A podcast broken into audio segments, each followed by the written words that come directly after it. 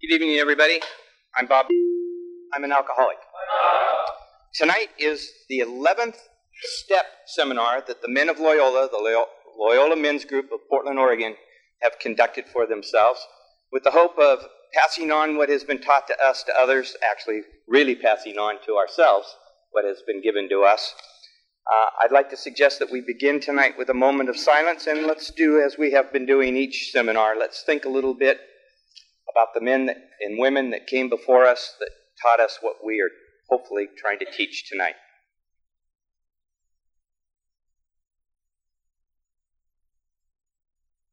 And join me in the serenity prayer. God, grant me the serenity to accept the things that I cannot change the courage to change the things that I can, and the wisdom to know the difference.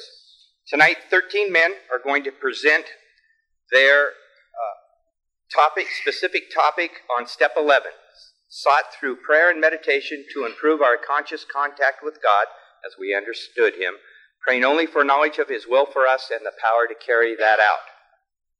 As we have been doing in each of the seminars on the steps, the first speaker is going to do a review of the steps that we've already covered. Sean will do the first 10 steps for us. I'd like to remind the presenters that these tapes are, or these talks are being tape recorded and being shared with others.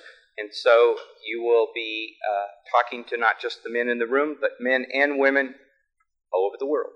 We'll start with Sean and the first 10 steps.